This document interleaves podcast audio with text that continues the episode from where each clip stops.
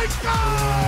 They score! Welcome to God's Playbook with your host, Father Rico Passero. Lock at the 20, 10, 5, touchdown! Touchdown! Let's play ball. Hi, friends. Welcome back to God's Playbook. Today we continue our study of John's Gospel and we begin chapter 8 with the woman caught in adultery. And I call today's episode Caught. I'm going to talk about that a little bit more as we hear the passage in verses 1 through 11. While Jesus went to the Mount of Olives, we hear in sacred scripture, early in the morning he arrived again in the temple area, and all the people started coming to him, and he sat down and taught them. Then the scribes and the Pharisees brought a woman who had been caught in adultery and made her stand in the middle. They said to him, Teacher, this woman was caught in the very act of committing adultery. Now, in the law, Moses commanded us to stone such women. So, what do you say? They said this to test him so that they could have some charge to bring against him. Jesus bent down and began to write on the ground with his finger. But when they continued asking him, he straightened up and said to them, Let the one among you who is without sin be the first to throw a stone at her. Again he bent down and wrote on the ground. In response, they went away one by one, beginning with the elders. So he was left alone with the woman before him. Then Jesus straightened up and said to her, Woman, where are they? Has no one condemned you? She replied, No one, sir. Then Jesus said, Neither do I condemn you. Go, from now on, and do not sin any more. The Gospel of the Lord. Praise to you, Lord Jesus Christ. Friends, when you get caught doing something perhaps you shouldn't say or do, how does that make you feel? Are we not often embarrassed? Look for excuses to justify our behavior? Or perhaps would rather just find a rock to hide under? I know in my life, perhaps in yours too, sometimes I've been caught saying or doing something that I'm ashamed of. The woman in today's gospel is caught, as we heard, in the very act of committing adultery. Now, at the risk of offending some of our younger listeners, if they're in the very act of committing adultery, last time I checked, it takes two to tango. What about the man? He got off easy? We're only here to condemn the woman? Weren't both of them in the act of exchanging intercourse with each other? Have you ever thought about that within the passage? It's easy to nail the woman to the cross, but what about the man? Indeed, in this society, women were seen as less, unfortunately, and thank God we have changed that, although some parts of the world still need to work on that. Gender equality is something that's so important to the Lord. But nonetheless, they're so quick to condemn her. What about the man? Maybe he was a prestigious person, so they're trying to hide his mistake. Maybe he was a leader among the people, and so he paid people off to let him off. But the woman is not let off. She's been caught, and they want justice justice for her immoral acts. When we're caught, friends, and others point out our mistakes and problems, how does that make us feel? Don't we often wish they would just give us a break, cut us some slack, or perhaps forgive? When we find others caught in their own problems, whether it be sin or some other negative experience, what is our first reaction? Are we looking to nail them to the cross, embarrass them in front of everyone, and seek revenge or perhaps justice against them? Are we looking to give the benefit of the doubt? Do we remember that at times we too have been caught or if not caught, certainly have made mistakes, or perhaps said things or done things that are inappropriate and wrong. How can we learn from these things? How can we grow from these things? Jesus teaches us so much in this passage. Number one, while they are so quick to judge her, notice that Jesus shows compassion.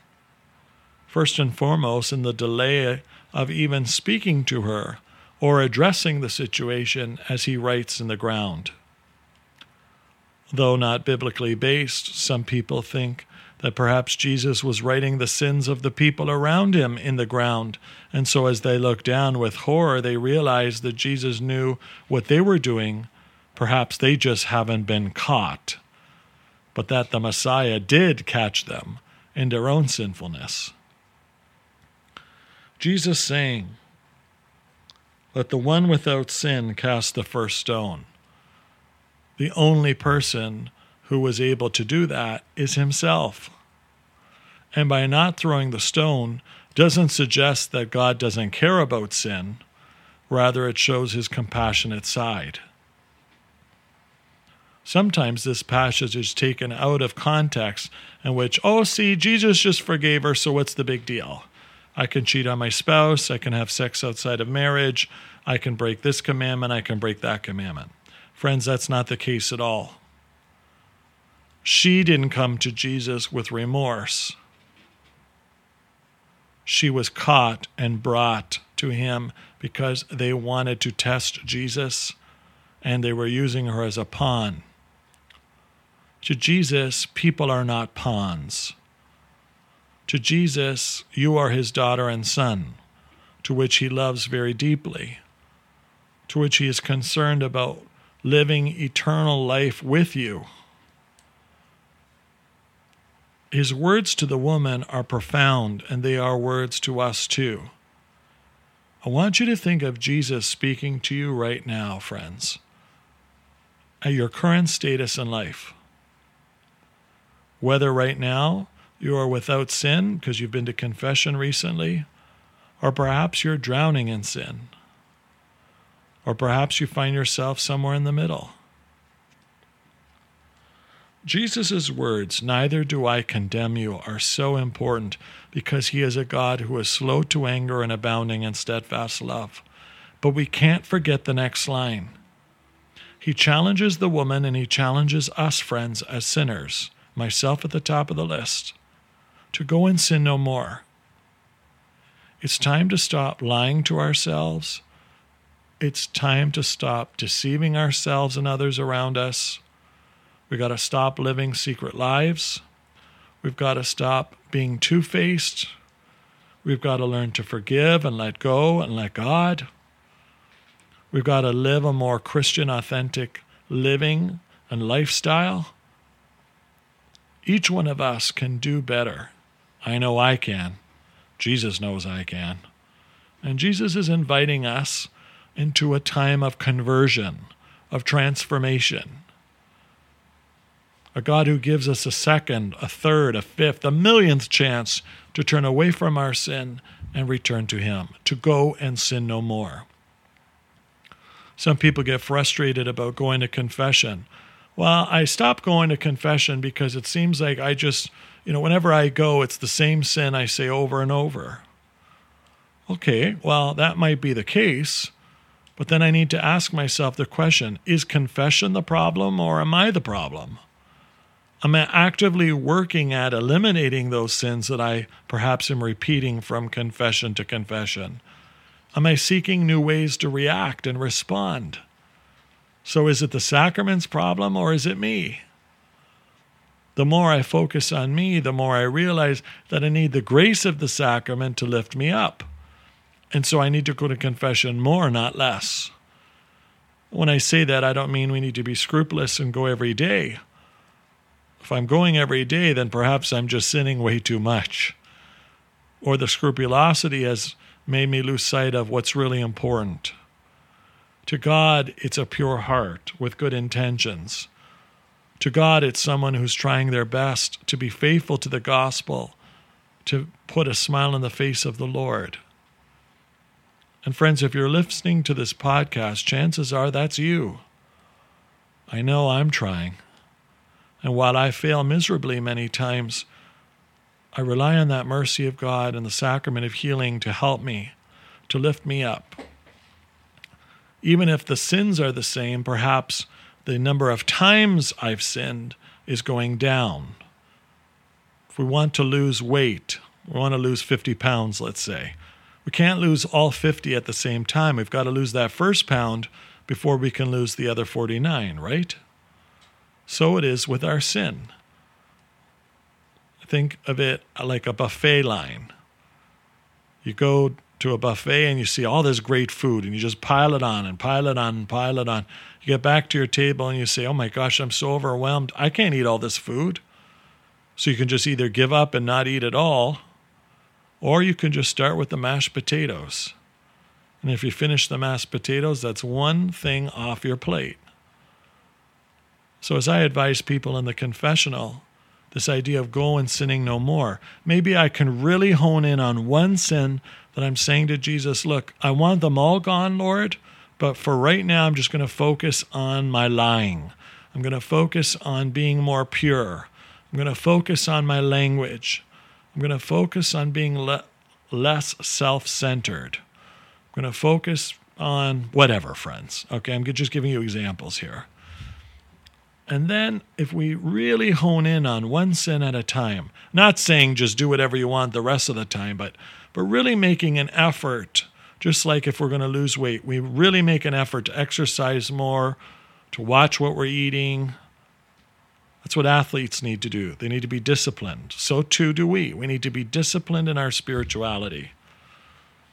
Let's pay more attention to what I say, what I do, what I don't do, what I don't say.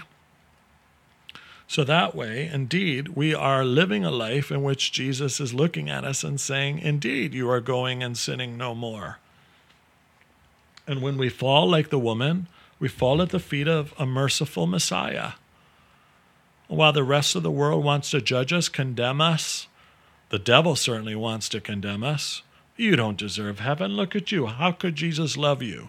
You're a hot mess. You do this, this, this. I don't read that in sacred scripture. I didn't hear Jesus condemn this woman. Now, he wasn't condoning her behavior, that's for sure. Jesus does not condone adultery. Jesus calls for a pure heart. Jesus calls for sexuality to be reserved between a husband and wife. But what he is calling her to do is to be transformed and to have a conversion of heart so that she can realize that she has been given a second chance, though she doesn't deserve it. Just like me, I don't deserve a second chance. Perhaps you might feel the same way, friends. And yet, God is so generous and gives us that second chance.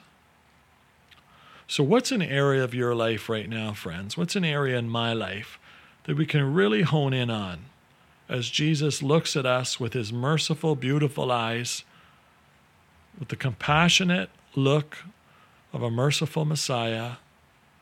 Go and sin no more. How can we make him proud? By making that statement move us into action, move us into conversion, move us into transformation.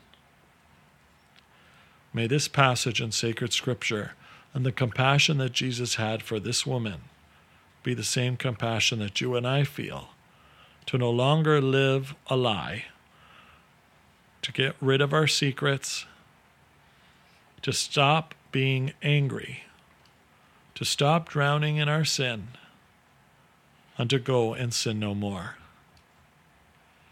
Lord, we thank you for being patient with us. We thank you for your merciful heart.